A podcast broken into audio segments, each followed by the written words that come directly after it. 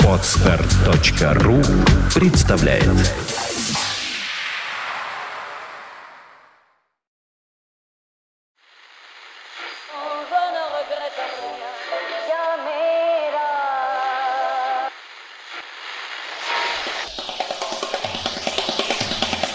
Каждую неделю они собираются вместе и говорят, чтобы их слушали.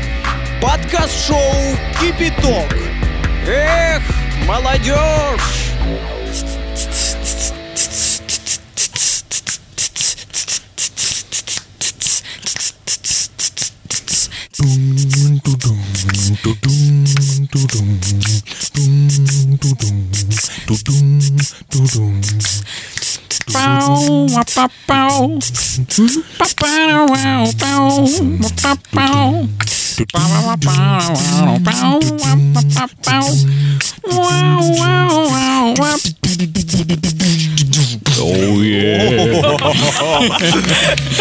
Двадцать третий. Здравствуйте, дамочки, здравствуйте, господа. Это, как это назвать? Это ансамбль. Ансамбль «Кипяток». Да, здесь человек Пашнин, здесь Славчик Мозис, и здесь на басу Татьяна Лёльна. Снова мы рады здороваться с вами и говорить микрофоны для вас. Подкаст «Кипяток», 23-й. Здравствуйте, ребята. Здорово, всем привет. А что ты такой агрессивный, Славка?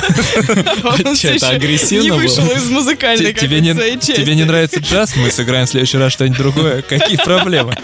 Да нет, отличная импровизация, по-моему, получилась абсолютно. А главное, мы заменили этот фон, который все время один и тот же начинается. С чего все начинается, да. Теперь мы разнообразили все это дело. Да, здравствуйте, дорогие слушатели, всем привет. Может быть, мы каждый выпуск будем так начинать? Не думаю. С какой-нибудь музыкальной ставочки.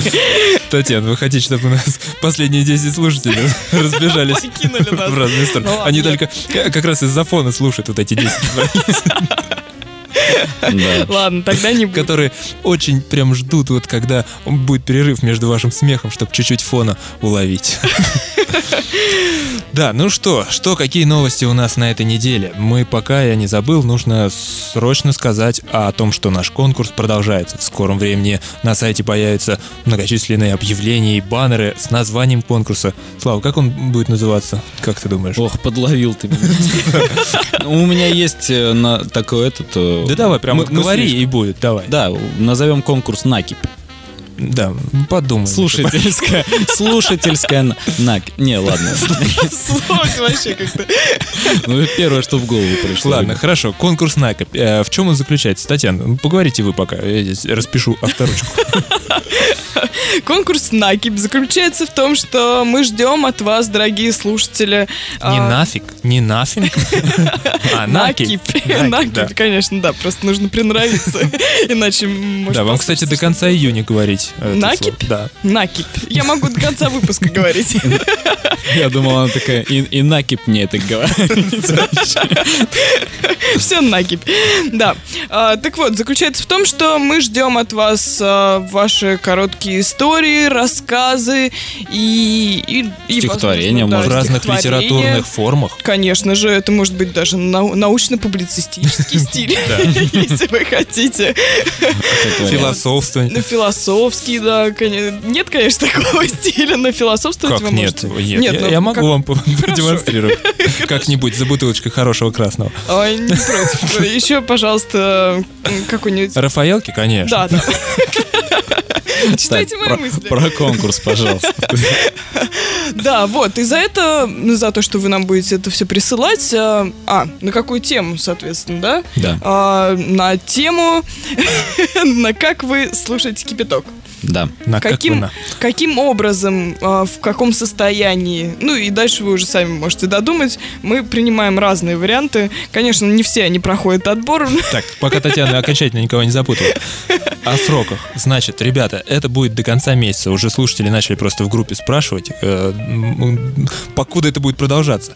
До конца месяца июня, сразу как только начинается июль и выходит в июле наш первый выпуск, мы объявляем победителя. Но есть такой график. гран-при, про который я уже говорил, чтобы выиграть билеты на театрализированное представление, о котором мы уже не раз говорили, которое состоится 24 июня. Да. Славка с легкой руки представляет нам пару билетов для того, чтобы их разыграть. Для того, чтобы вы смогли посмотреть на него. Да-да-да. Он только для этого и старается. Он готов билеты всем предоставить. Лишь бы пришли. Да, до 24-го, это, чтобы поучаствовать в гран-при, нужно до какого числа прислать? До конца следующей недели, да, получается? Это значит, нужно до, наверное... Ой, как все сложно. До 17. Числа до 17-го, ну, максимум до 20-го числа. Нет, не надо максимум. Все, ребят, до 17-го. Достаточно времени. Наш вот этот выпуск выйдет 14-го. Ну, как-то мало времени остается. Мало времени, да? Вот давайте все-таки до 21-го. Я хотел до 20-го, теперь до 21-го. Все, смотрите, ребят. Рамки жесткие. 21 июня — это гран-при для тех, кто хочет билеты. Эти же конкурсные работы будут участвовать и в общем зачете, если они гран-при не выиграют. В общем, забеги, да. А сам конкурс до конца июня. Будьте внимательны, ждем ваших работ. Я хочу сказать, что 2 работы уже есть. Так что давайте. Ну, от Ивана, который... Да-да-да. Они уже пока... Они между собой там спорятся, идет СМС-голосование на короткий номер. Так вот, по объему, соответственно, как мы говорили, объем может быть разный, но если это будет какое-то огромное, большое произведение, как «Война и мир», мы зачитаем только небольшую часть. Да, объем может быть разный, но, как всегда, лучше большой, конечно. Да. Ну что же, это все, что мы хотели сказать вначале? Нет, про основной приз, в принципе, потом. Да, приз, он будет классный. Он будет классный, это понятно и так уже, мне кажется, все призы были классные до этого, и в этот раз будет тоже. Не, но он будет самым лучшим, таких у нас еще не было. Да, на самом деле, конкурс же приурочен к 50-му выпуску, поэтому и приз будет, само собой, хороший, на 50. Друзья, слушатели наши из других голосов... Городов, да. Из других городов приз доедет и до вас, если да, что. Кстати, так что вы не стесняйтесь, присылайте свои работы, без внимания точно никто не оставит. И еще для тех, кто из других городов, ведь одни из подкаст-терминалов, я с ними вел личную переписку, и есть добро на подкаст, касающийся геонавтов, нам обещают информационную поддержку именно для того выпуска. И вот у нас наша одна из слушательниц в Фейсбуке писала: ребят, может вам рассказать про Кипр? Я просто там живу, может быть, вам интересно? Нет, нам не интересно. Ну как можно спрашивать? Я не понимаю. Конечно, интересно. Мы здесь не знаем, куда поехать летом отдыхать. Да-да-да, конечно, нам интересно. И какой пляж, и почем пиво на пляжу, почем пиво в магазине. Нам интересно все. Какое лучше всего брать? Да-да-да, нам интересно все о Кипре. Вот, поэтому, ребята, со всех городов, со всех областей, с других стран присылайте обязательно свои мини-заметки в аудиоформате, и это будет отдельный проект, будет отдельный подкаст. У нас есть работы от наших ребят с... Набережных Челнов. Да, с Республики Татарстан, да, если я не ошибаюсь. Да. И вы можете с любого уголка, про любое место присылать. Все это войдет, все, ничто не останется незаметным. Ну что, перейдем к нашей истории. Давайте, да. Вы слушаете подкаст-шоу «Кипяток». Ну что же, начнем. А давайте немножечко еще нужно же проанонсировать, что у нас в этом выпуске ожидается. Да. Да. Во-первых, у нас сегодня будет фильм психоделический, просто разрывающий некоторым голову, да, Татьяна? Да, вы опять и другие части. Славчик, тела. Ты представляешь, что такое вообще совместить, вот если фильм какой-то, да, неадекватный, и еще вот этой невероятной сложности по структуре Татьяны рассказ, понимаешь? О нем. Да, о нем. Это бомба. Это просто что-то ожидает. Да, причем он попадает в тему вот то, что Слава скоро будет играть в спектакле, и можно как раз поговорить и об этом, потому что там театр. Театральная завязка. Ну, посмотрим. Это в самом начале «Геонавтов». Если я успею, я расскажу вам о фестивале радио, на котором побывал. Да, и самое главное, сегодня у нас гость. Да, как гласит «Кипяток», ни дня без гостя. Можно выпуски без гостя, но не дня. Так что сегодня снова гость. Ну что, ладно, продолжаем с рубрикой, начиная с 14 июня. Ну, так, знаете, День работников миграционной службы. Ну, тоже нужно, да, сказать, чтобы ни у кого проблем никаких не было. Дорогие работники, да. 14 же фестиваль электронной музыки «Сонар». ежегодный международный музыкальный, который традиционно проходит в июне в Барселоне. Да. Не поедем мы туда. А еще, уже опоздали. А еще день рождения Эрнеста Че Гевары. Ух ты, да, 14 июня. Ну, мне кажется, мужчины практически все знают, кому это интересно, вот эти революционные все дела. Да и так, мне кажется, именно шумевшие. Многочисленные футболки. В 1942-м на экраны США вышел мультипликационный фильм Уолта Диснея «Бэмби». Это был вот какой мультфильм. Да. Видите, он даже... А потом у меня открылся возле дома на Ленинском первый детский мир, Бэмби назывался. Серьезно? По-моему, вы выпрашивали там что-нибудь себе? Нет, я обычно выпрашивала. Я просто брала и бежала. Так вот, снят по мотивам сказочной повести австрийского аж писателя Феликса Зальтена, выпущенный аж в 23-м году. В общем, вещь старая, невероятная, но...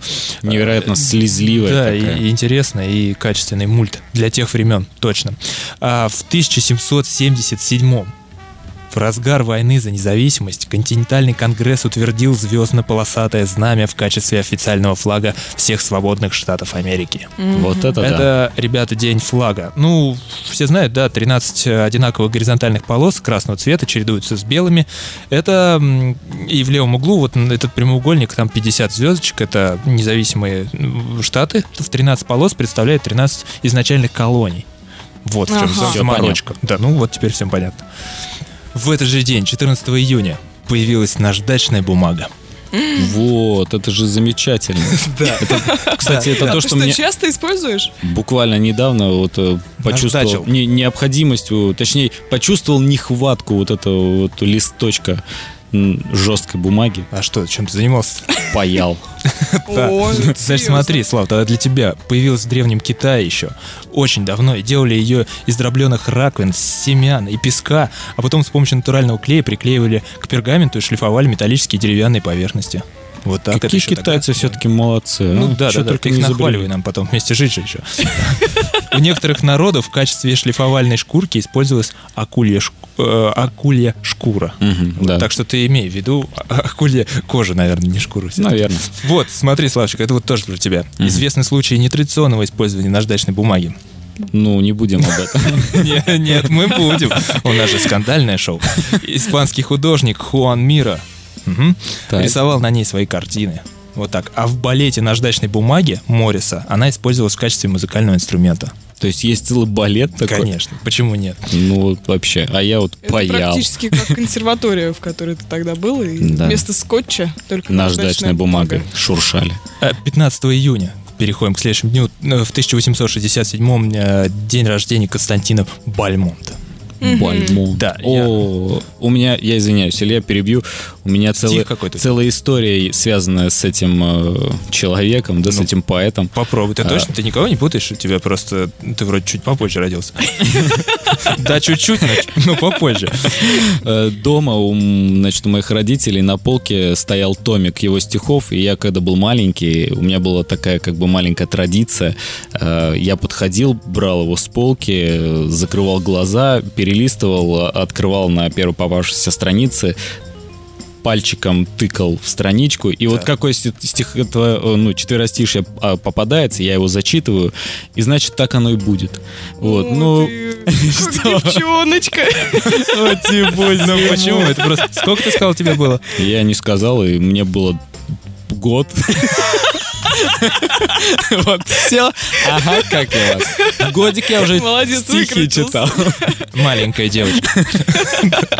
Да ну вас. Значит, начал писать свои стихотворения первые в 9 лет. Я попробую одно зачитать, я, правда, не тренировался, но все же.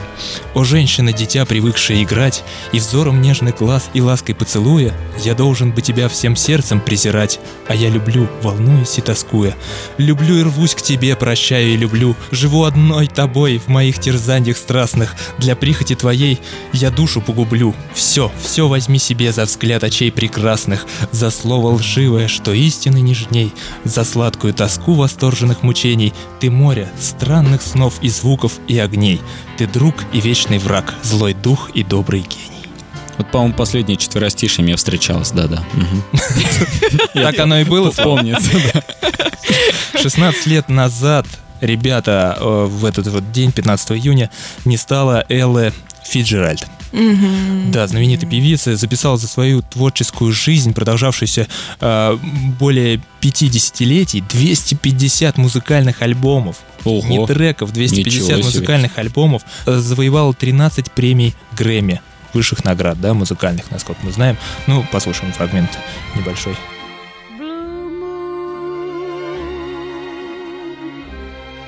So 16 июня. Я не мог пройти мимо этого праздника. Вот вначале я увидел, подумал, ну, это что, шутка, что ли? А потом, когда я углубился вот в чтение подробностей, вот хочу вас тоже ознакомить, да, Международный фестиваль крапивы. Вау. Крапивы, да. Значит, смотрите, ежегодно в начале лета в селе Крапивно, что недалеко от Тулы, проводится международный фестиваль крапивы. С каждым годом фестиваль набирает обороты, сюда приезжают все новые участники и все больше туристов, в том числе иностранцев, любителей. Любители болевых ощущений. Праздничное действие происходит одновременно на нескольких площадках под открытым небом. Гостям и участникам фестиваля предлагается не только обширная концертная программа, но и ставшие уже традиционными интерактивные мероприятия. Крещение крапивой. Ой, мама. И крапивные бои. Да. Изготовление и продажа сувениров, там флористика и там огненное шоу, и, в общем, очень обширная программа. Есть фотографии здесь у меня в материале. Там два молодых человека, голые по торс, обнаженные по торс, играют вот в крапивные бои. Да, мне кажется, победа здесь важна очень, конечно. Увлекательная игра. Это же как в детстве, зато потом... Отвары и настои из крапивы, как гласит легенда, всякую... черную немочь из тела выгоняют, восстанавливают силы мужские, останавливают внутреннее кровотечение. Mm-hmm. Вот такие. Но начинают внешний. Да. Кстати, растения давно почитают в Европе, например, во Франции и Германии существует общество любителей крапивы. Ну, как у нас партии вот сейчас, а у них общество любителей крапивы и целые крапивные фермы. Из нее изготавливают эксклюзивные ткани, оригинальную бумагу, шампуни и лекарственные препараты. А между прочим, первый суп, который я приготовила в жизни, был крапивным. Это когда вот вы в формочке там помешивали травку? Нет, когда уже действительно я пошла, набрала крапиву. А, это когда вы уже взрослые помешивали травку, ну понятно. Да, более-менее. Ладно, ребят, этот день очень богат на события. Я быстренько пробегусь. Значит, в 1903-м, это про 16 июня речь, в 1903-м в США Генри Форд основал автомобильную свою компанию Ford. Уникальный человек. Ford Motor, да. Помнил, кстати, все фамилии всех своих сотрудников. А у него их было больше 1000, а может быть даже больше 10 тысяч. Он всех пофамильно помнил. Опасный человек. Да. В 1922 в Крыму открылся всесоюзный пионерский лагерь «Артек». Угу. Конечно. Никто из нас никогда не был. Зато как он знаменит. В 1943 состоялась свадьба Чарли Чаплина и Уины О-Нил. Как я люблю эти фамилии. Прекрасные. В 1963 состоялся космический полет первой в мире женщины, Валентины Терешковой. В 1971 родился Тупак Шакур. И мы тоже можем прослушать чуть-чуть. Немножко рэпчика. Немного рэпчика. 3 годами ранее родился Максим Покровский. Но это никому не интересно. Ну, здорово. Татьяна вообще посмотрела, как будто не знает, о ком речь. Это же мужчина, который был в «Последнем герое» на ОРТ. С Жанной, вы не помните? Тогда обязательно расскажите подробнее. Конечно. Нет, мы просто послушаем Максима, у него очень такие необычные песни.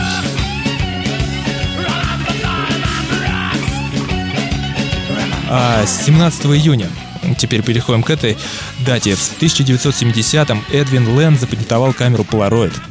Когда только запатентовал, процесс создания фотографий занимал 60 секунд. Ну, потом, как мы знаем, чуть-чуть побыстрее, процесс. Да, но не настолько. Так, ну ладно, дальше. 18 июня, давайте я сейчас буду вам читать, а вы попробуйте угадать, о ком речь. А что начинается, Татьяна? Вы не любите сложности? Загадки? Не любит, угадай. Слушайте внимательно, а то Слава опять вас сделает и заберет все ваши печенюшки. В 1942-м родился кавалер ордена Британской империи. В каком? В 1942-м. Пол Маккартни.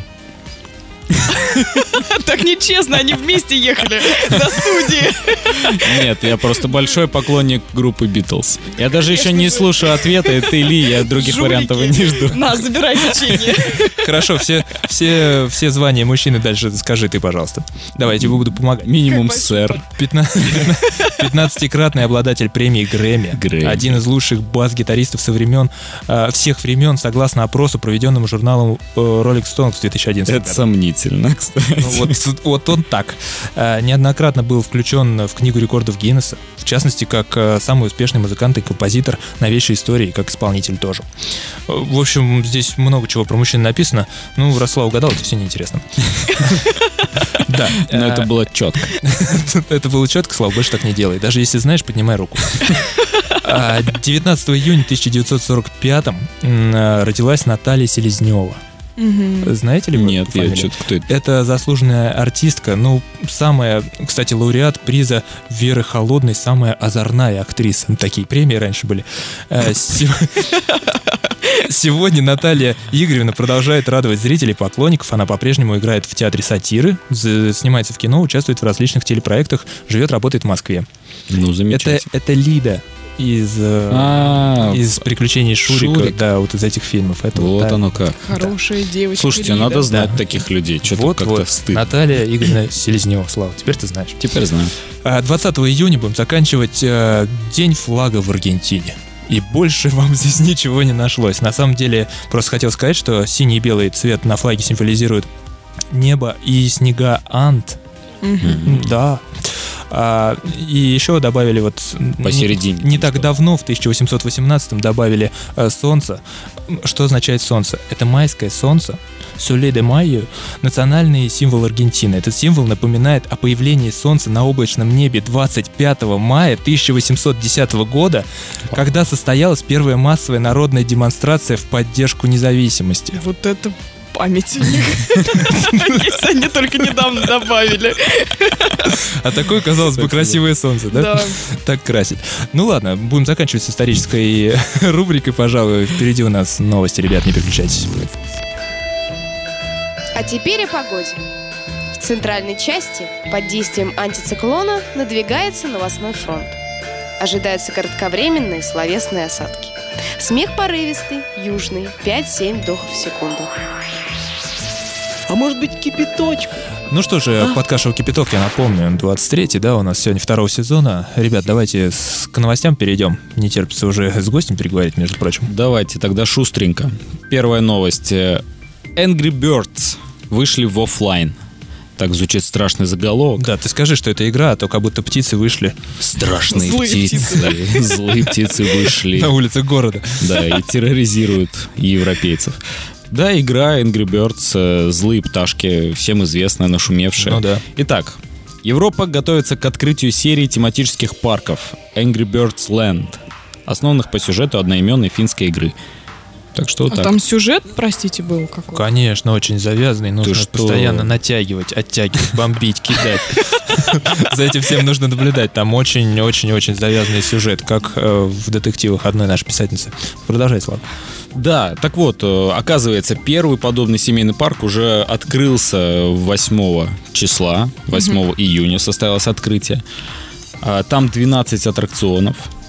Он открылся в финском городке Тампере. Угу. Ну ты помедленнее говори название города все-таки. Тампере. Люди старались, а ты как-то попой обрезал. Я сейчас скажу, как парк называется. Вот это очень интересное слово. Сярканиеми. Вот, видишь? Получается. Итак, авторы игры и создатели парка не скрывают, что планируют создать несколько парков в стиле Диснейленда и так далее и тому подобное. Давайте кратенькую информацию просто... кого будут запускать, скажи скорее. Как кого? Птичек, пташек. Вот тут есть фотографии, обязательно мы их выложим. Аттракционы такого плана, стоит рогатка, какие-то плюшевые пташки. Все в размере, да, большом? Все, да, в таких, наверное, как огромные арбузы эти птицы. Вот... Мягкие? Мягенькие, да. Мягкие. Входной билет, кстати. Мягкие, теплые. Как захотелось обнять. Смотрите, день в парке будет стоить 35 евро для взрослых, для детей от 19 до 29 евро. А про тебя что-то ничего не написано? В зависимости. Мне как... Где категория? Ветерану игры, мне вообще кажется, надо бесплатно. Да, кто прошел игру, там может прям показывать на своем. Конечно. А и устройстве, да. Куда-нибудь прикладываешь его, там они с счетчик очков, баллов, сколько у тебя звездочек заработанных, и так, о, пожалуйста, 2 аттракциона бесплатно. Ну, почему нет? Да, ну, про Москву-то ничего не сказано. Да нет, в Москве это не планируется, поэтому все едем в Финляндию. Давайте так, у нас...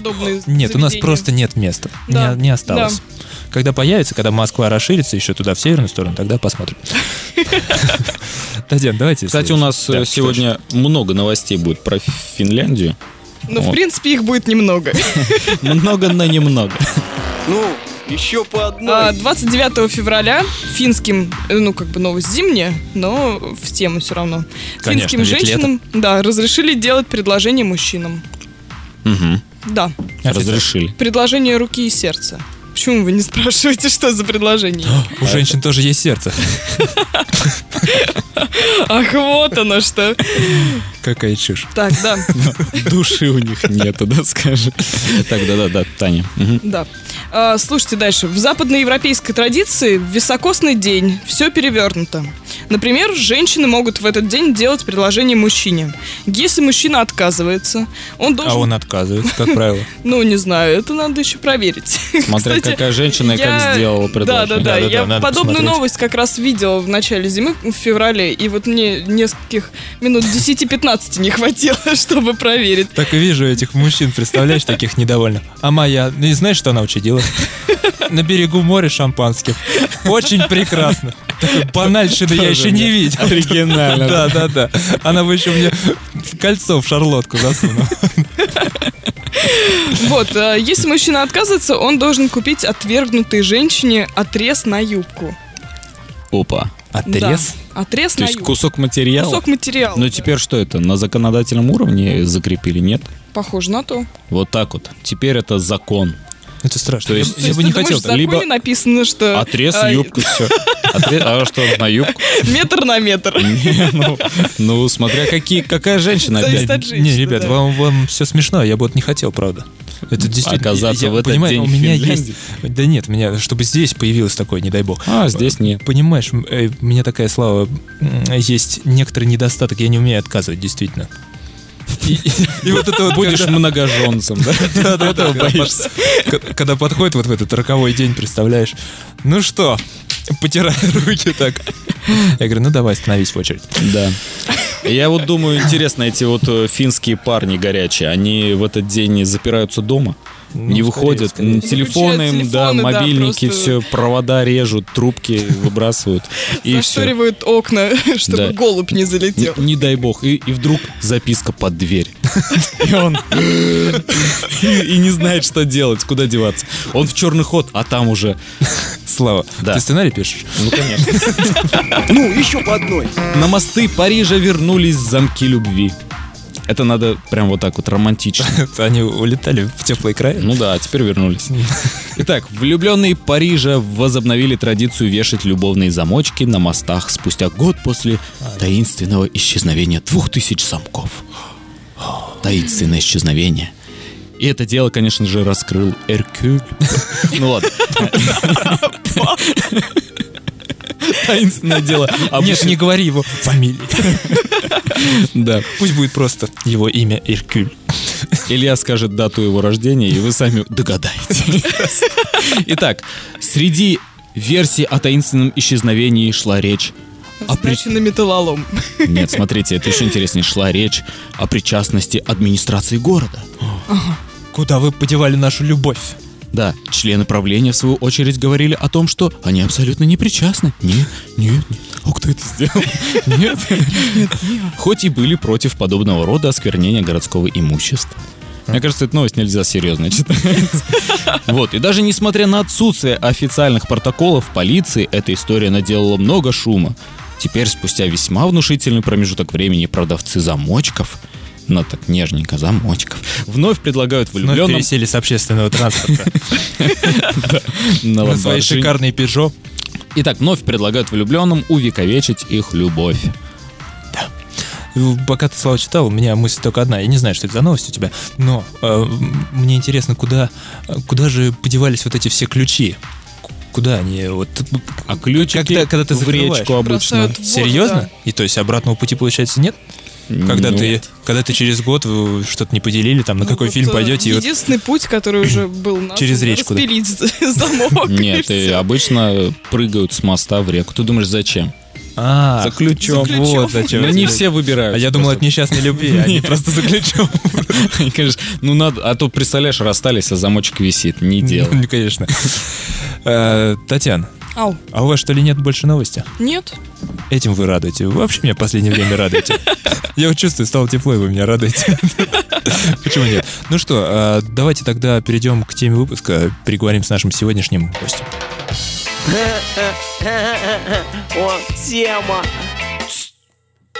Тема выпуска в подкаст-шоу «Кипяток». Ну что ж, друзья, уважаемые, продолжаем мы выпуск 23-й. И сегодня, как мы и обещали, у нас замечательный гость, зовут Даша Лялина. Это девушка, замечательная девушка, учится на культуролога, очень важно. И еще Даша расскажет нам про танцы, но танцы необычные. Татьяна, представьте немножко гостей, давайте поздороваемся. Даша, здравствуйте. Да, здравствуйте, Даш. Танцы, народные грузинские танцы. Народные вот, грузинские. И Дарья и занималась с детства, и преподает. И теперь занимает. И занимает, да. Да, теперь занимает. Даша, давайте начнем с самого простецкого вопроса для вас и самого сложного для нас. Что такое культуролог?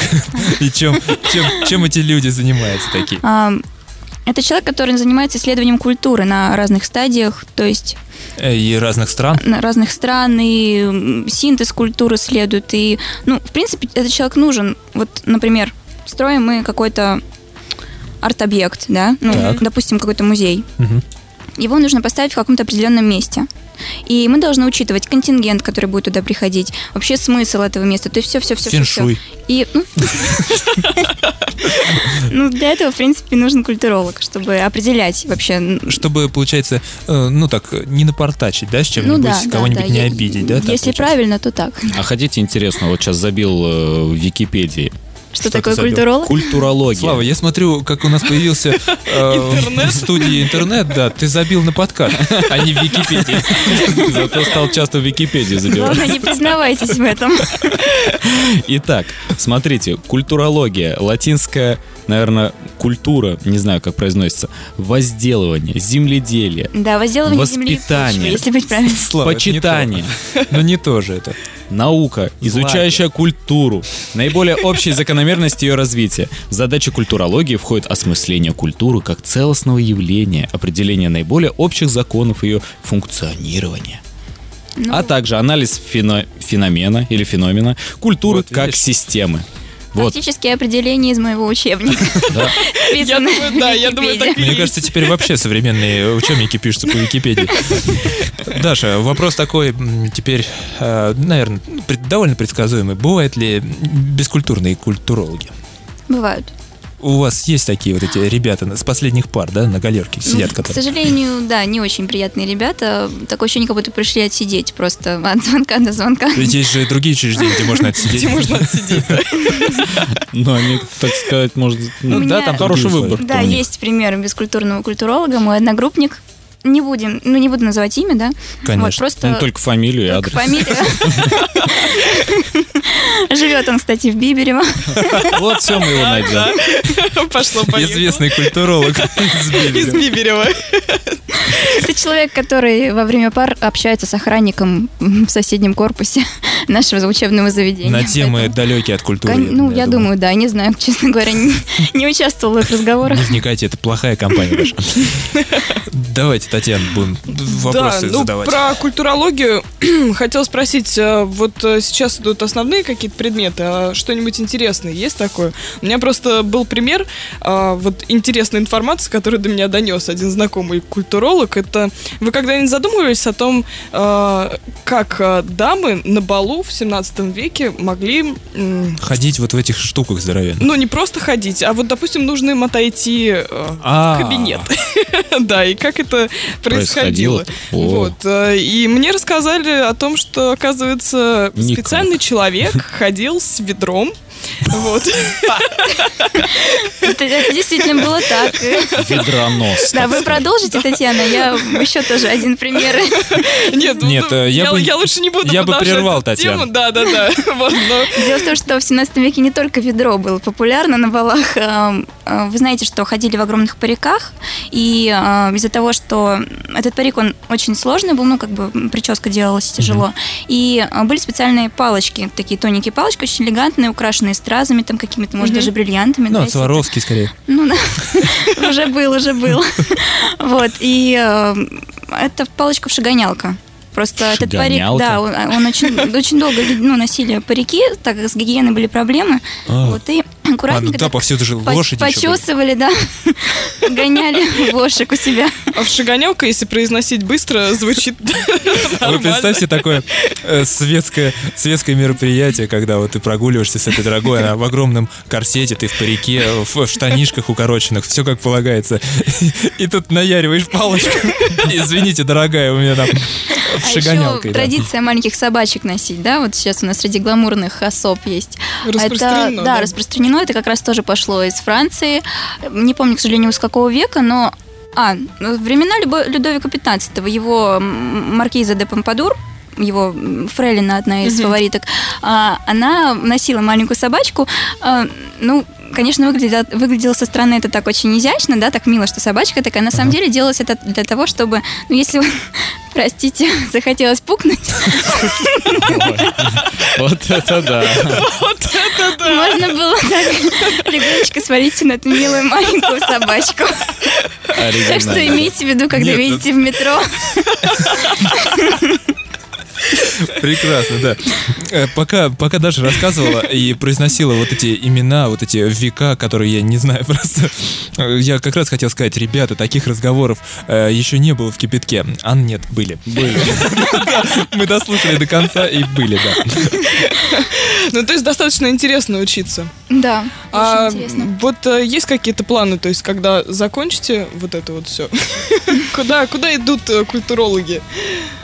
После института. В принципе, идут в разные места, куда определяют, но... Светское общество. Можно, да, можно наукой заниматься, какие-то статьи писать. У меня была такая мечта открыть свою галерею. Вот, собирать туда, художественный, тоже центр, да, современного искусства, потому что, я думаю, денег у меня не хватит на то, чтобы собирать коллекции времен Ренессанса и так далее. Поэтому, просто вот, чтобы молодые... Поэтому вы начнете воровать их, да, просто потихонечку из всех музеев, да? Мужчина в очках. Смотрите в корень. Илья, да. Илья, спасибо. Так.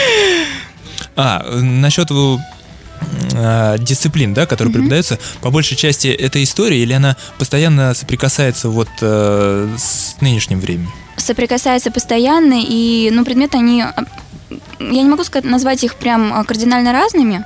Есть, например, история культуры. Это, рассказывается культура народов от древнейших времен и до современности, как вот вообще люди живут, разные народы, как у них, например... начиная от одежды, да, и заканчивая их нравами общества. Вот. История искусства, это уже понятно, да, там картины, скульптуры, все-все-все, тоже разные эпохи рассказываются, кто что, как создал. Вот такие предметы, как, например, история культурологических учений, такие предметы, да, они, конечно, с нашим временем перекликаются еще как. По большей части все эти дисциплины, чтобы их изучать и было в удовольствие, надо любить историю. Надо. Без этого никак, да? Без этого никак, да. Любить и знать. Так, вступительный экзамен, в общем, я историю сдавала. Историю общую или историю? Да там, я думаю, все. Просто так получилось, я попала в ЕГЭ, когда поступала. Русский язык, обществознание, история было. И плюс еще дополнительное испытание, история искусства. Ну, мировая художественная культура. Обратите внимание, как теперь школьники говорят, попало в ЕГЭ. Когда звонят родственники и спрашивают, ну как ты там, я в полном ЕГЭ. Я попала. Вы знаете, я на самом деле не могу сказать, что я против ЕГЭ, потому что сдавать экзамен один раз намного проще, чем потом еще один раз сдавать вступительный в институт. Ну, мне так кажется. Ну да, в принципе, один раз костюм одел, и все. Чем три раза гладить его и стирать. Так, ну поскольку тоже такой вопрос, Слава у нас сегодня в качестве слушателя. Очень внимательно. Да. Вы еще не знаете, что прячется за бородой? Там молодой совсем человек. А у тебя, кстати, в бороде нет этой? Шагонялки. Да. Все время должна быть связь вот с современным искусством, с современной культурой. Приходится ходить вот на какие-то выставки, какие-то мероприятия? Да, конечно, приходится. И, ну, приходится вообще неправильное слово. Я с удовольствием на них хожу, потому что как-то сопоставлять то, что создавалось раньше, то, что создается сейчас. И вообще у меня очень много вопросов, например, к современному искусству касаемо, ну, для чего его делают? Это, кстати, не только вы этим вопросом озадачиваетесь. Если вот искусство ради искусства, наверное, слышали, да, такое выражение? Да. Я считаю, что искусство должно быть для того, чтобы человек смотрел и как-то обогащался внутри, да, что-то открывал в себе новое. А искусство просто ради того, чтобы ты посмотрел на красивую вещь, мне кажется, это не нужно. И поэтому я, когда прихожу вот сейчас и смотрю на современное искусство, у меня... больше разочарований, чем... А вот, кстати, я недавно был на такой инсталляции, и я не знаю, это можно назвать искусством или нет, висела доска обычная, висел рядом молоток и гвозди. И каждый желающий мог подойти и забить гвоздь в эту досточку. Вот. И там какой-то смысл был в том, что вот там... Когда все гвозди забьются, польется вода. Нет. Как Форт Боярд. Может быть, с каким-то психологическим контекстом, то есть там вот энергию негативную. Ну, может быть, там каждый по-разному. То есть кто-то подойдет так, просто так потюкает по гвоздичку, он так... А кто-то со всей дури прям как вмажет, да, и он там по саму шляпу уйдет. Прям подошел. Илья из Биберева тоже, кстати. Да. Понятно, не бейте больше так сильно молотком. Но это просто, когда ты гуляешь по выставке, посмотрел картину, ну, достало. И уже на выходе разряд. Да, шарах и пошел уже есть мороженое фисташковое. Почему-то. Так вот, ну, мне, например, понравилось по молоточкам что-нибудь побить, и я подумал, что я причастен уже к этому культурному... Мой старый вопрос к тебе, где твои геонавты по поводу инсталляции? Да, кстати. Да что вы ко мне пристали? У нас замечательный гость. Почему ты ходишь и не рассказываешь нам ничего? Расскажу обязательно. Слав, вот о чем я, собственно, и говорю, что есть что-то, на что стоит посмотреть, обратить внимание, да, а есть какие-то пустые вещи, которые, ну вот, недавно была в Центре современной культуры «Гараж», он сейчас переехал в парк культуры имени Горького, но раньше находился на... В гараже. Ну да, в гараже, где было старое депо трамвайное. И стоит мусорное ведро на 3 костях, соединенных между собой. И в мусорном ведре набросаны бумажки. Я стояла очень долго. Вот я вроде как бы на культуролога, да, учусь там все. Никак не могла понять, для чего это было сделано. А это было просто мусорное ведро. Но потом я вышла из гаража и увидела по пути к метро столько этих произведений искусства, что я думала... О, боже, мы же живем среди этого. И вот, знаете, стою и думаю, как вот в фильме, о чем говорят мужчины. Желтый треугольник. И подпись «Желтый треугольник». Мусорное ведро. Подпись «Мусорное ведро». Может быть, там не хватало спичек? Чего не хватало? Спичек. Чтобы поджечь и греться? Конечно. Столько бумаги, вы представляете это? А вот из последнего, где были, что-нибудь понравилось? Да, была на выставке, ну, это опять же не современное искусство, а больше, скорее, не больше, скорее, так и есть, это и история, это... Леонардо да Винчи выставка сейчас проходит в Ветошном переулке, за Гомом, знаете, наверное, да? Там привезли целое собрание его работ, да, из дневников Леонардо да Винчи. На 4 или на 5 этаже, по-моему, да? Это, да, только я, к сожалению, не помню, как называется этот выставочный зал. Выставка называется «Гений да Винчи», и проходит она с 1 марта по 1 июля 2012 года, поэтому тот, кто не успел... Еще можно успеть, да. Но есть одно но. Значит, это самая полная и разносторонняя вообще выставка всех изобретений Леонардо да Винчи. Ну, не всех, а тех, которые до нашего времени добрались. И плюс этой выставки в том, что все изобретения можно потрогать, как-то там покрутить, посмотреть, как они работают. Поэтому я боюсь, что в начале выставки экспонатов было больше. Их, ну, просто в процессе выставки, я знаю уже, я была там 2 раза, в начале, в самом, там, буквально через несколько дней после открытия и неделю назад. И нескольких экспонатов точно совершенно не было. Совсем, да, заигрались с ними. Слушайте, Даша, вот не секрет, так на память не вспомните, сколько стоит входной билет? Студентам 100 рублей. Так, ну да, не очень много, но все равно люди... Даша, здесь народ старше. Нет, я к тому... Взрослым 20 рублей, детям с 11... 200, да. Детям с 11 до 17 50. Это не нужно.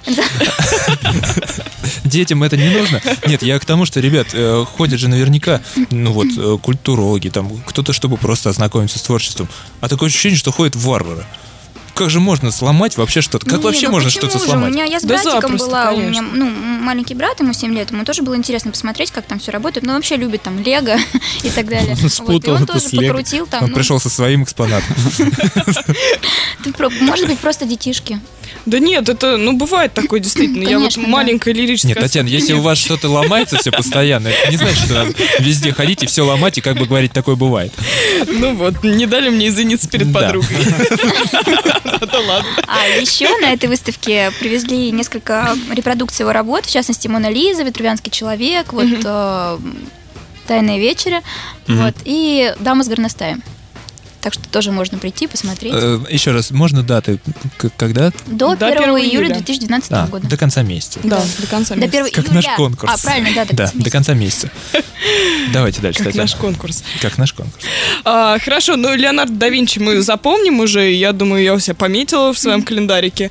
А что-нибудь еще было такое интересное? Да, было. В том же самом Ветошном арт-центре выставка World Press Photo 2012. Она проходит также по 1 июля, как Леонардо да Винчи. Выставка, она... В одном автобусе едет просто. Знаменательна тем, что в нее входят почти 200 работ победителей самого креативного в мире конкурса фотографий World Press Photo. И как раз туда вошли работы, которые заняли как бы наиболее почетные места на 55-й церемонии вручения в Амстердаме. Вот, как раз вот этой выставки. Ну, там немножко иначе смотрят на фотографии. Да, Даша, а вот по поводу выставки тогда этой, можете сказать? Я просто несколько лет подряд ходила на нее. А там было закрыто. Нет, просто был один год, я не помню, вот то ли, по-моему, в предыдущем как раз, когда, ну, я бы не сказала, что мне понравилось.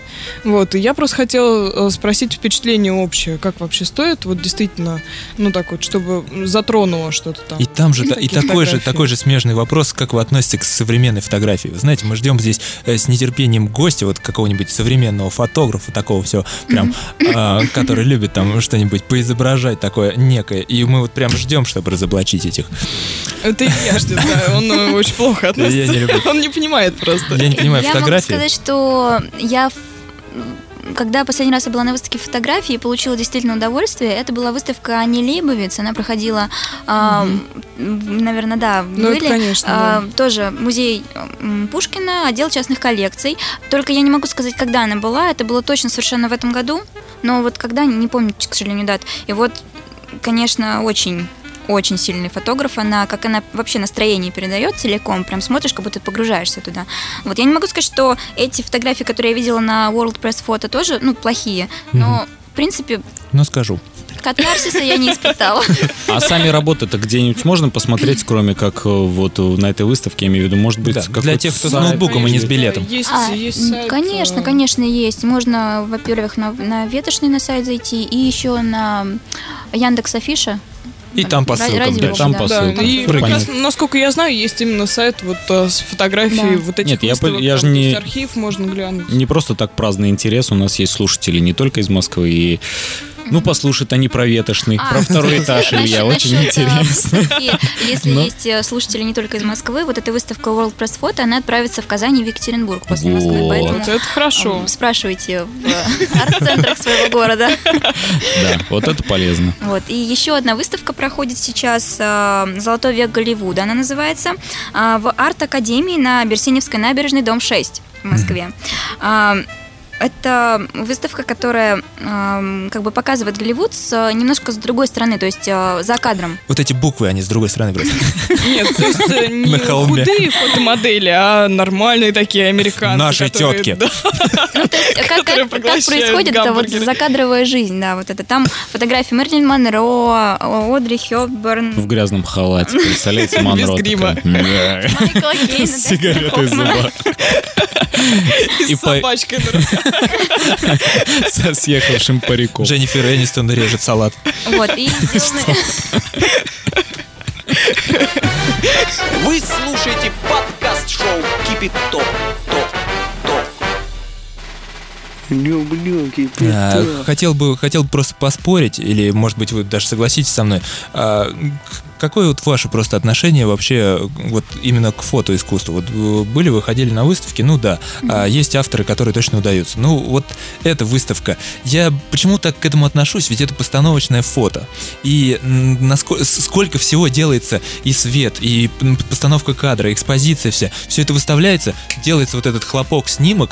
Ну глупо было бы, если бы он был не классным. Ведь столько труда. Другое дело картина, например, когда она просто рисуется, и вот он талант в руке здесь. И это может не каждый. Но фотографии, да, есть талантливые фотографы, но если я буду заниматься этим все время напролет, мне кажется, я сумею нажать кнопку так, как надо. Так там же смысл, я извиняюсь, не в кнопке, не в пальце твоем. Нет, понимаешь, ты можешь, есть такая, ну, я сейчас просто свое мнение выскажу. Да, Татьяна, мы привыкли, когда вы отвечаете на вопросы гостя. За гостя, да. Нет, ну просто есть же атмосфера еще. Татьяна Лёльна сегодня у нас в 23-м. Ну что, Татьяна, я могу добавить. Да, я вот просто про атмосферу сказала, я думаю, что Дарья согласится со мной. Я могу сказать, что не каждый кадр, даже из тех, что вот щелкает, да. Не каждый удается хорошо. То есть, как сказать... Не, ну, конечно, даже... если модель моргнет. Или начнет чесаться. Что касается студийной фотографии, я с вами согласна, да. Это, ну, правда... Это не искусство, во-первых, да? Да, если это есть какая-то претензия на искусство, то я, например, ее не разделяю. А вот что касается фотографий, там, природы или просто людей, да, в обычной трудовой обстановке какой-то... Или еды. Но еда чаще относится к студийной все-таки. Нет, ну такой натюрморт. Если просто вот выйти на улицу и увидеть там человека, сфотографировать его, да, и запечатлеть мгновение. Конечно, да, и репортажную съемку. Конечно. Не знаю, этого столько много, что это уже надоело порядком. И я, например, могу сказать, что по себе. Недавно смотрела фотографии. У меня у папы знакомый, он занимается тоже. Ну, он фотограф, не любите фотографов, но он фотограф. Он недавно ездил на Байкал и привез оттуда целый альбом фотографий. Я на Байкале ни разу не была. Но вот когда я посмотрела эти фотографии, так заразило. Просто настолько захотелось поехать. И вот, ну, действительно, как человек передает это, ну, важно, поэтому я считаю, что все-таки есть хороший фотограф. Ну, что вы так говорите, не люблю фотографов. Те фотографы, которые знакомы, я обычно их люблю. Которые рядом и которые могут добраться, я их вообще обожаю. Особенно их творчество. Так что приходите. Так, я не знаю, Даша, я вот хотела, конечно, еще об одном аспекте поговорить. Это о народных танцах грузинских. Mm-hmm. Мне потому что интересно, в принципе, эта тема. Я вот сейчас тоже начала немножко как пританцовывать. Пританцовывать, да. Поэтому... Это, знаете, в начале одной ногой, это когда Татьяна бросала курить. В начале одной, потом второй. Да, как в знаменитом фильме. В старом советском фильме. Вы лучше расскажите с самого начала, как вообще это дело началось, как... попали в танцы, как жизни, заинтересовались. Да. Почему грузинские танцы? Сейчас я могу объяснить. Дело в том, что во мне намешано 4 крови. Это грузинская, украинская, белорусская и русская. Я никогда этого не скрывала. Я, на самом деле, благодаря этому, возможно, я достаточно толерантный человек.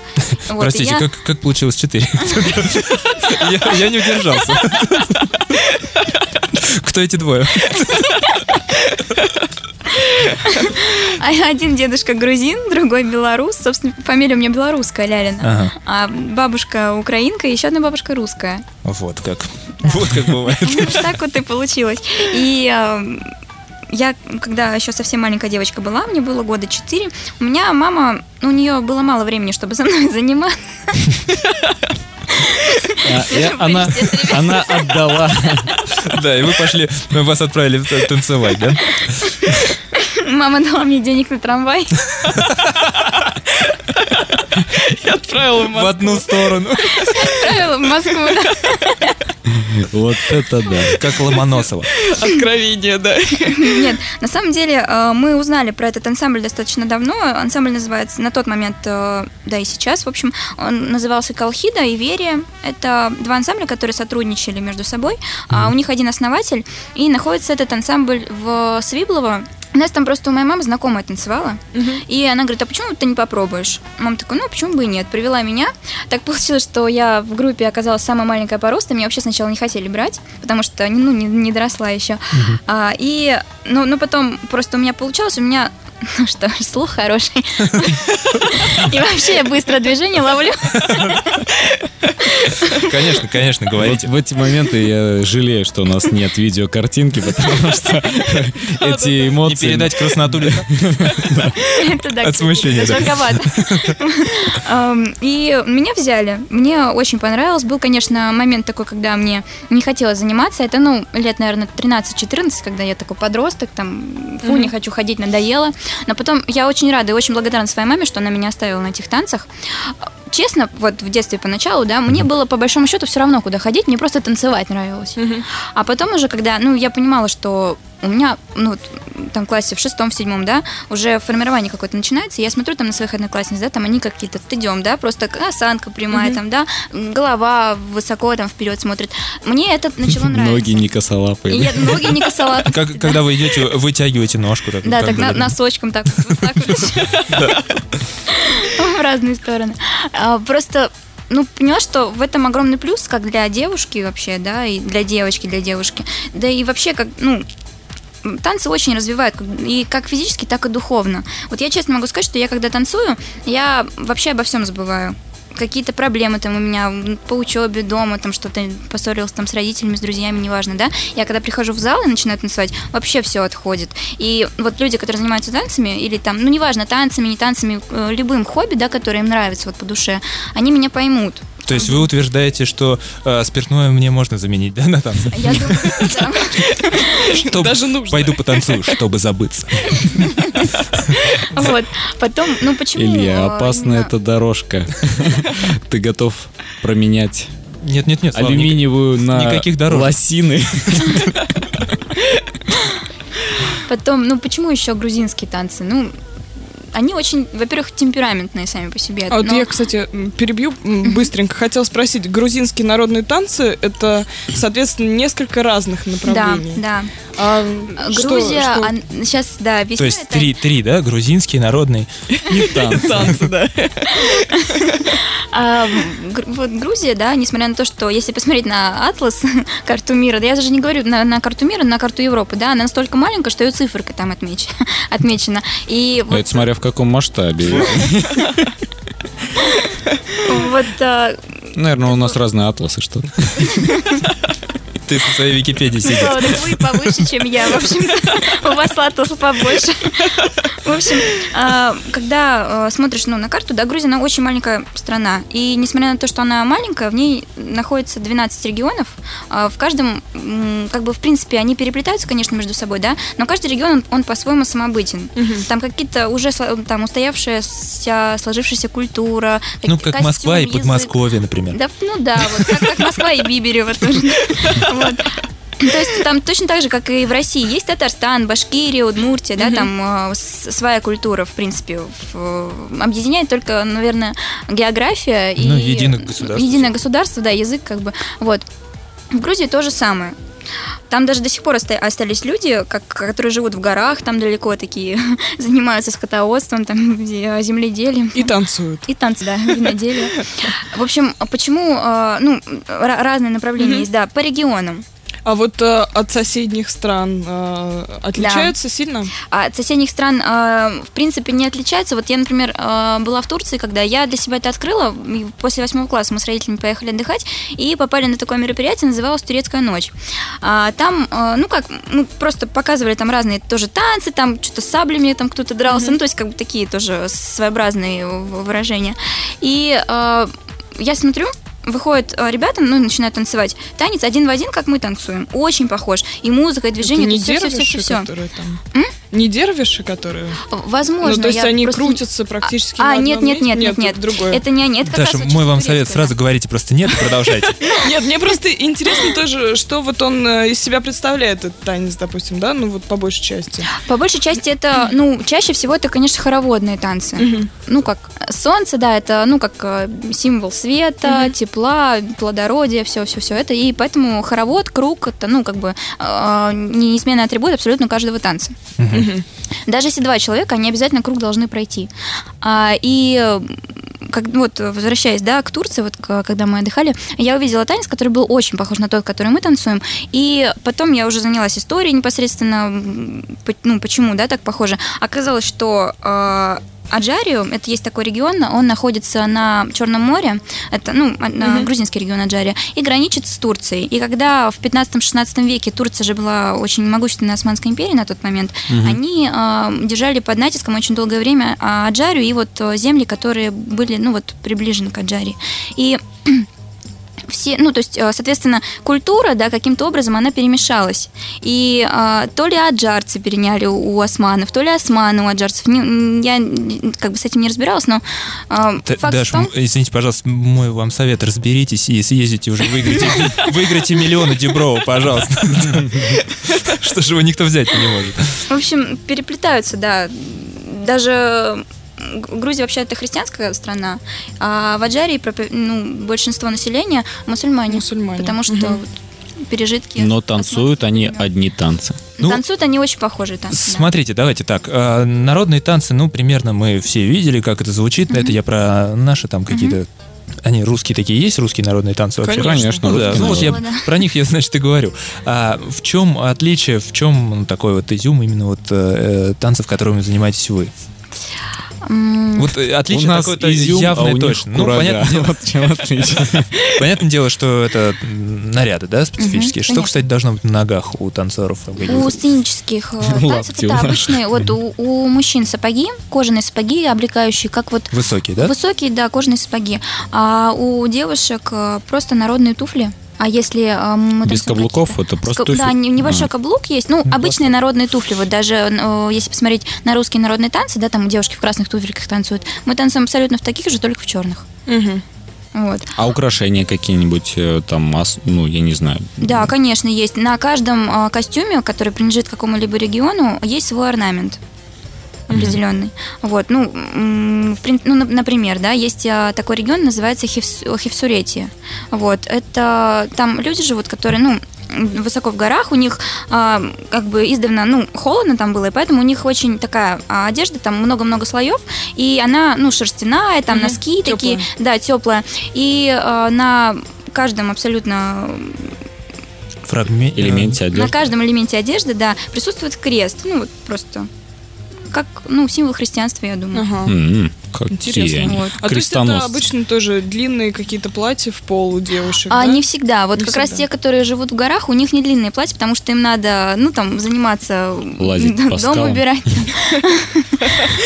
Конечно, там какие-то земледелия, скотоводство, все это в длинном платье не сделаешь. А длинные платья вообще носили женщины, которые жили в больших городах, в княжеских домах.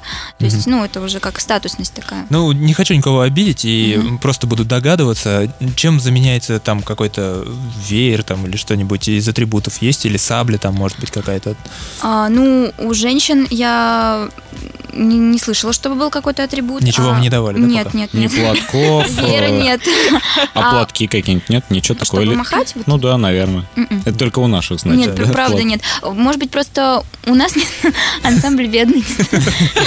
Нет реквизита.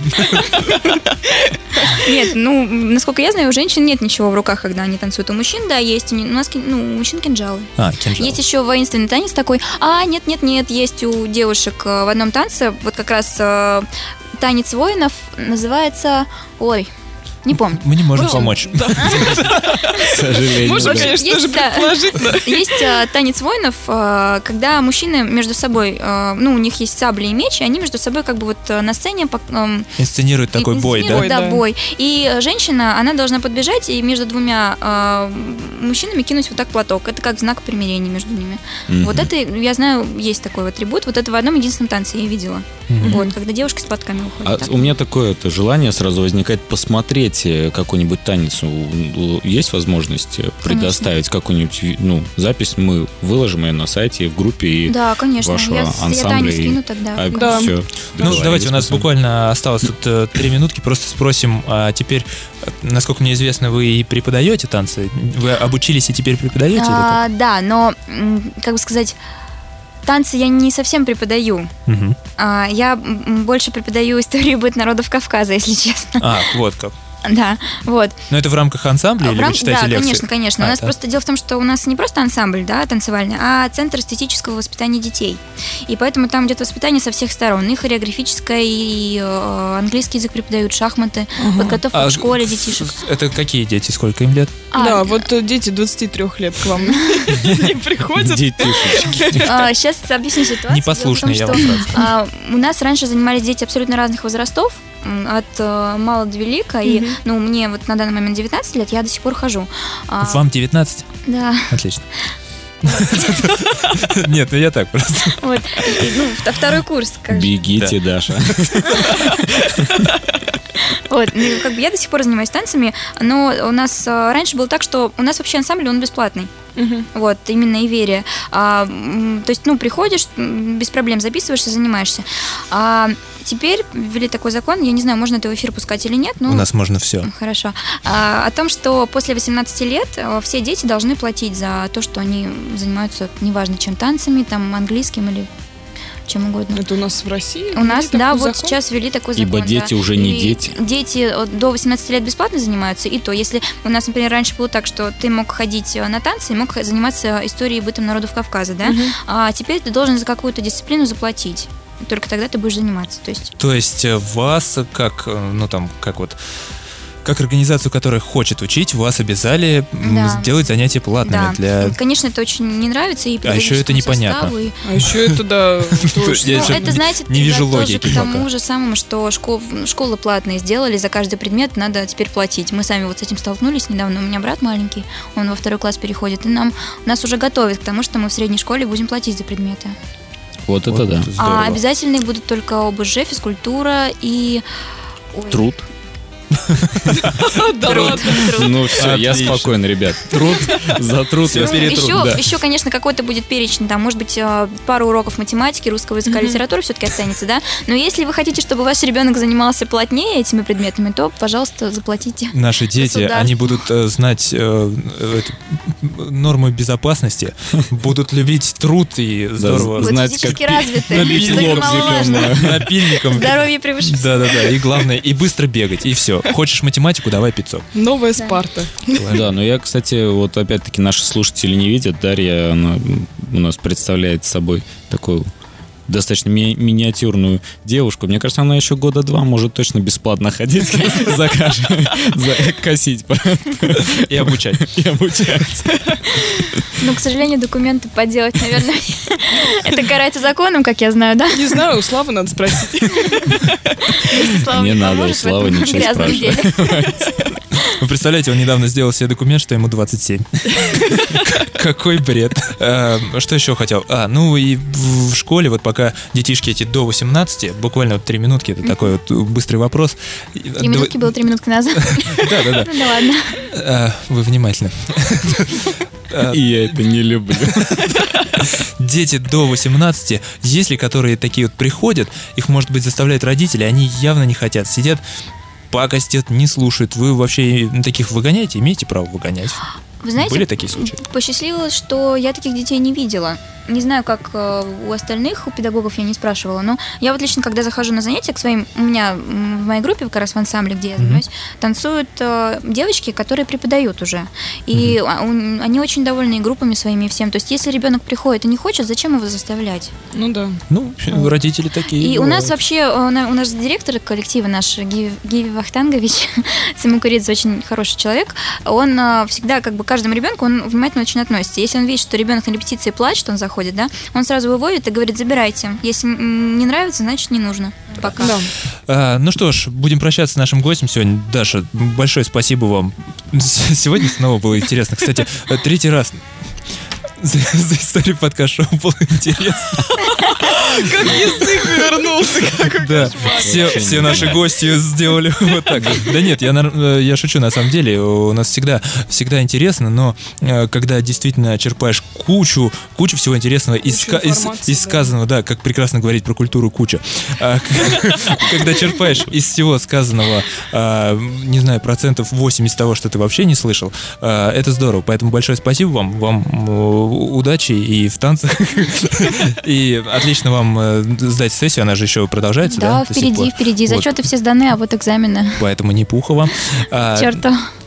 Да, и Илья, я тоже хотела поблагодарить и Илью, и Славу, и Таню. Спасибо вам большое, вы замечательные ребята. Правда, мне очень приятно было с вами общаться. И я хотела бы, конечно, прийти к вам еще раз. Не-не-не. Это-то не обсуждается. Не оговаривается, конечно. Обычно с теми, кто больше здесь не появится, я говорю: ну что ж, всего доброго, а мы продолжаем. Здесь другой случай, обязательно мы ждем вас еще раз. Да, и, кстати говоря, о слове «культура» и «куча», я думаю, что о современной культуре «куча» уместно говорить. Илья, вы правильно подметили. Да, и вот что касаемо не кучи, а прекрасного искусства живописи. Проходит выставка в Третьяковской галерее на Крымском валу, посвященная 150-летию со дня рождения Константина Коровина. Это человек, великий человек, я считаю, восхитительные картины у него, сходите обязательно. Выставка будет проходить до 12 августа. Есть время. Да, время есть, и я советую не ждать, конечно, потому что откладывается. А то опять что-нибудь растащит. Что-нибудь поломает. Тоже можно картины трогать. Хорошо, спасибо, учтем. Даш, спасибо вам еще раз. Всего доброго, ждем вас. До свидания. Спасибо. До свидания. Ты чего вскипятился? Между темой выпуска и геонавтами нам нужно обязательно провести рубрику «Остынь». Да. Сегодня «Остынь». Сегодня Татьяна не подготовилась к рубрике «Остынь». Татьяна, какие у вас причины к этому? Вот я смотрела фильм. Да? Да. И целую неделю? Это отмаза. И не нашлось времени. Ладно. Или дожди, да. Ладно, выручаю.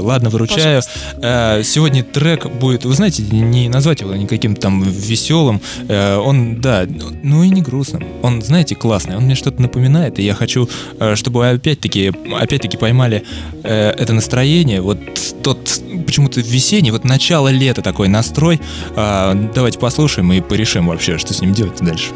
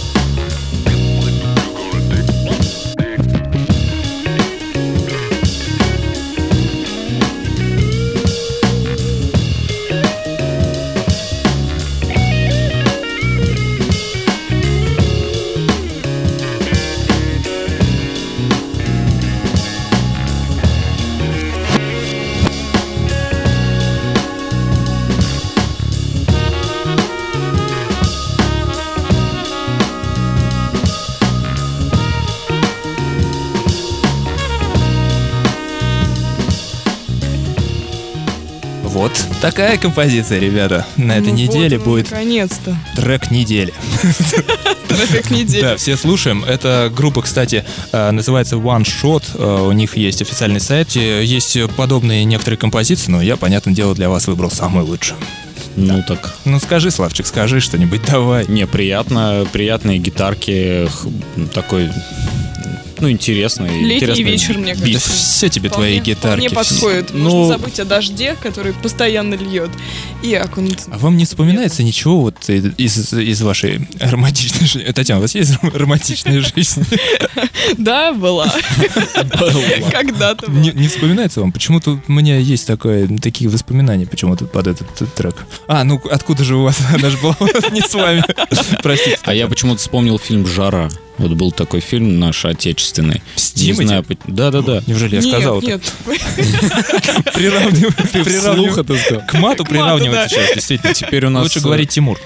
Галочка «Ненормативная лексика» отсутствует. У нас снимается автомат. Да, все, теперь... Кошмар. Впервые мат под шоу «Кипяток», ребят. Ну что, перейдем к Геннадию.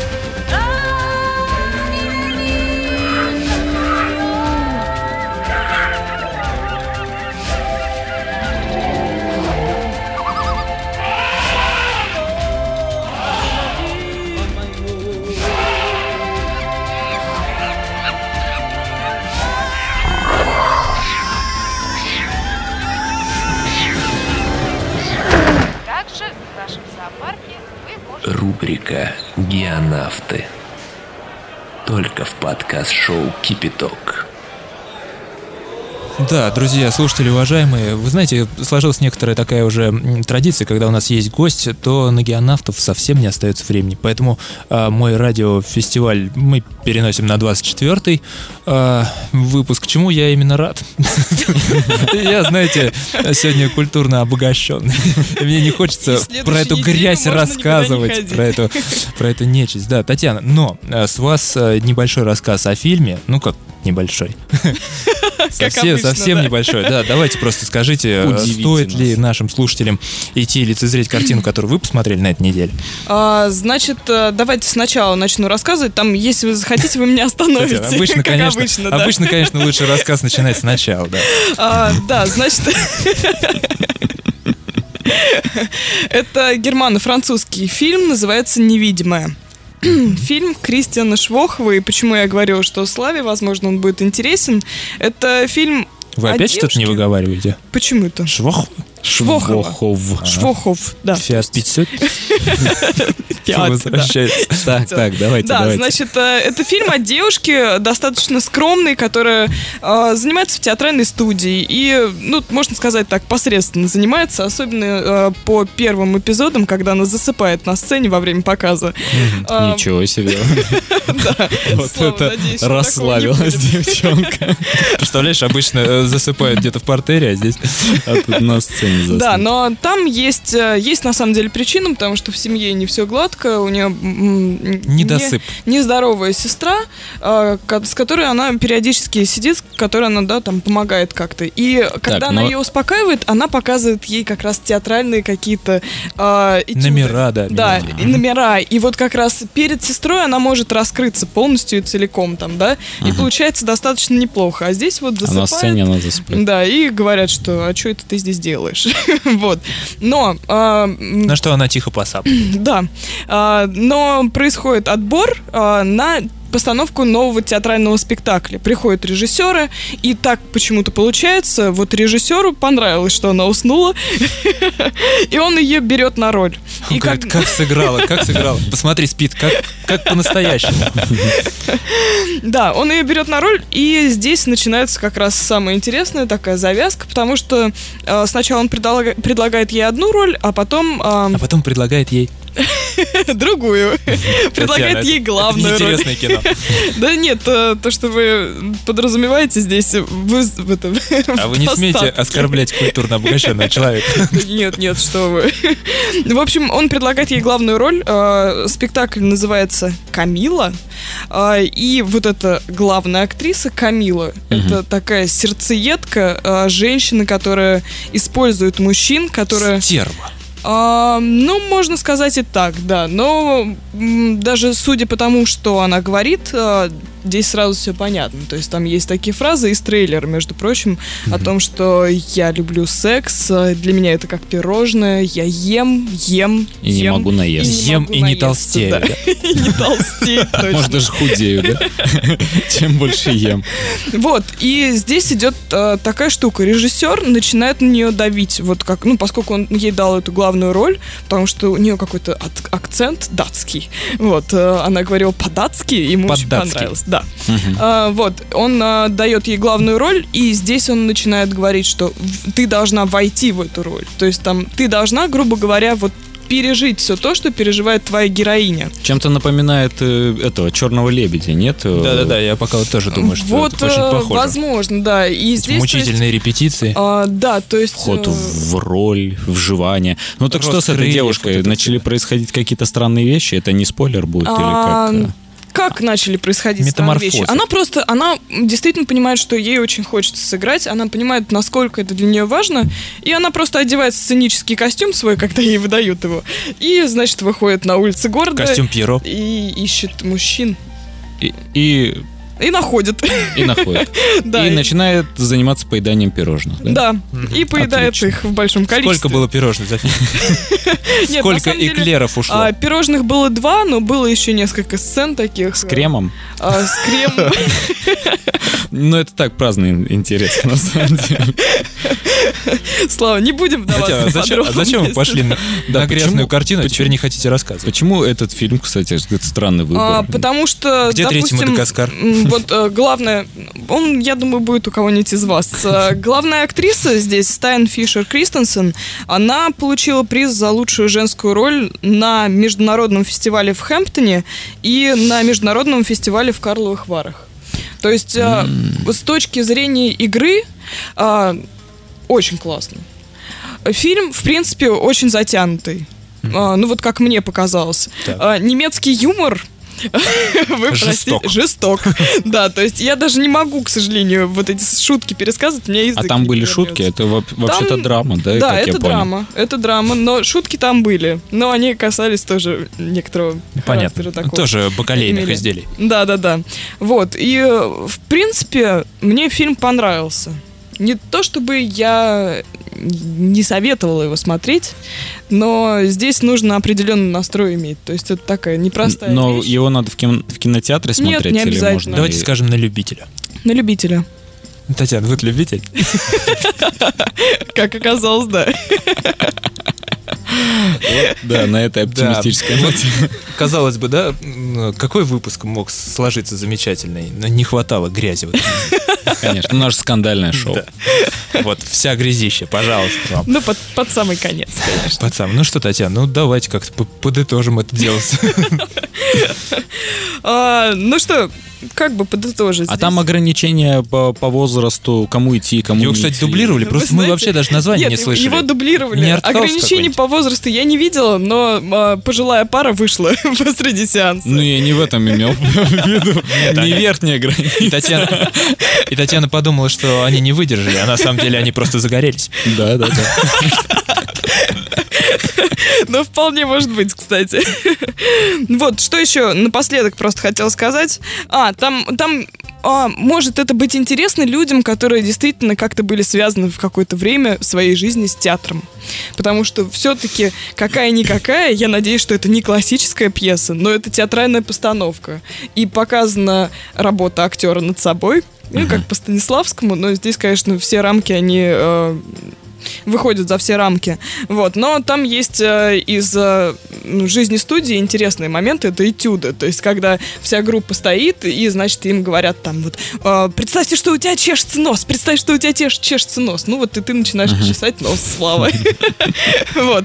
Или потом там, что вот блохи где-то. Ну вот. И вот они все это изображают. Это так вот интересно посмотреть на это. Ну ладно, Татьяна. Короче, так я не подытожила, потому что пыталась избежать, на самом деле. Кому идти, никому идти. Вы сами не поняли, по-моему, где оказались.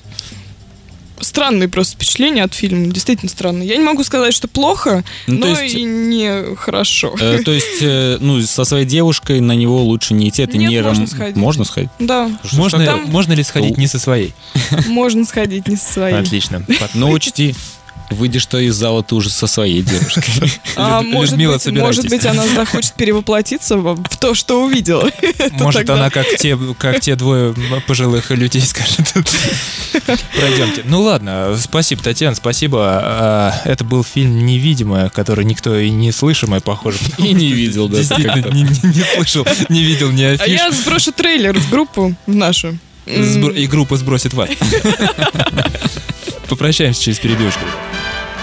Подытожим, подытожим, подытожим,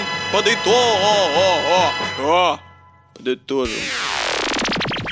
ПШК номер 23 подошел к концу. Мы будем прощаться. Первый будет прощаться Татьяна. Кстати, Татьяна, как хорошо, что все обсуждение вот этого фильма, все это пошлость, которую были. Нет, на этом моменте не было уже нашей культурной гости в студии. А то как-то даже неприлично получается. Ну, как-то неудобно. Поэтому и дождалась. Тянула до последнего. Давайте, Татьяна, прощайтесь вы, чтобы у вас не было потом. Дорогие слушатели, я желаю, чтобы у вас было побольше светлых моментов в вашей жизни. И даже если вы смотрите вдруг какое-то нестандартное кино, чтобы оно приносило вам все-таки больше положительных эмоций, чем отрицательных. Но в любом фильме, даже таком, о котором я говорила в «Геонавтах», можно найти что-то интересное для себя. Почему-то она посмотрела на меня. Не знаю. Вспоминая те две сцены. Ну ладно, Славка. Да, так что всем хорошей недели. Я со всеми прощаюсь. Пока. Ну, я коротко со всеми попрощаюсь. Хочу, чтобы те, кто в Москве, наконец-таки для них закончились дожди, потому что это уже притомило. Не знаю. Это уже по колено. Это, да. Для тех, кто не в Москве, пусть у них будут солнечные дни и радостная погода. Летняя, теплая и замечательная. Вот. Я желаю всем хорошего настроения и давайте до следующих встреч. Ура, ура. Да, это был Славчик Мозис, наш актер. Ну что ж, человек Пашнин здесь был еще с вами в студии. Ребята, встретимся через неделю. Напомню, наш сайт kipishow.ru. Там все ссылочки, где вы можете общаться с нами в группах, в социальных сетях. Напоминаем вам про наш конкурс. На сайте появится вся информация о нем. В нем можно участвовать, в нем нужно участвовать. Ну все, встретимся через неделю. Кушайте пироженки, целые ушки, пока. Каждую неделю, 4 раза в месяц и всего 50 раз в год. Кипяток радует народ. Не пропусти. Подробности на сайте kipishow.ru.